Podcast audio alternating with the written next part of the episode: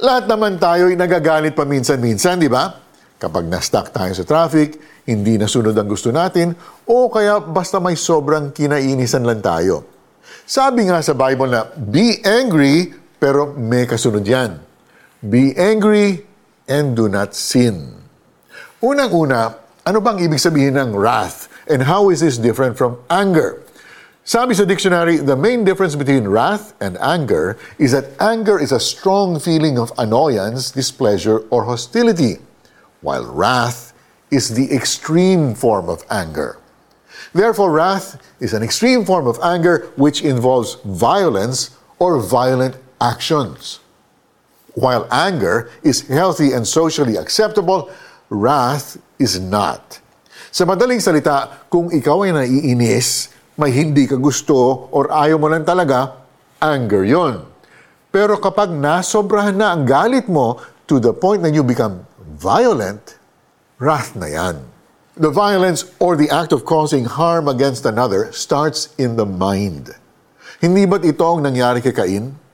Dahil naisip niya na mas pabor si God sa kapatid niyang si Abel, nagselo siya at pinatay ang kanyang kapatid. Acting on our anger and being wrathful has consequences. Hindi lang sa physical, pero pati sa ating emotional at spiritual state. Sa kaso ni Cain, he was banished from the presence of the Lord and eventually he was also murdered. Nadamay pati ang generations that came after him who kept on sinning, bringing havoc to God's people and his creation. If there's one thing to learn from today's devotion, it is this. Kasalanan ang wrath. God hates it.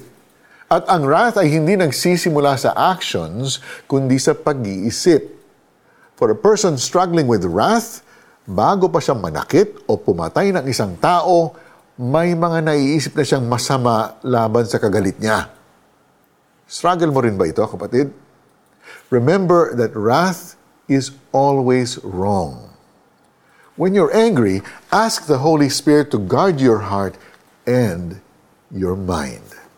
Manalangin po tayo. O Panginoon, tulungan po ninyo akong magkaroon ng maayos na pag-iisip para sa ibang tao.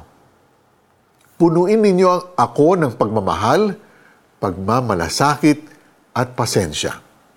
This way, I can love others at may iwasan ko ang pag-iisip na gumawa ng masama kapag napuno ako ng galit. In Jesus' name I pray. Amen. Paano po natin ma-apply ito? First, we must confess our sins of wrath to God. If you have friends or family members whom you haven't talked to for a while dahil may nagawa ka masama sa kanila out of anger, talk to them and ask for forgiveness. Huwag kang mapupuot ni mababalisa. Yang pagkagalit, iwasan mo sana. Walang kabutihang makakamtan ka. Awit 37, verse 8. Yan po ang tanglaw for this episode. Thank you for joining us. I'm Mari Kaimo. God bless you.